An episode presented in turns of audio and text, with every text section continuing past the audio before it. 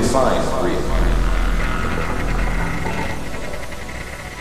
If you're talking about what you can feel, what you can smell, what you can taste and see, then real is simply electrical signals interpreted by your brain. Five,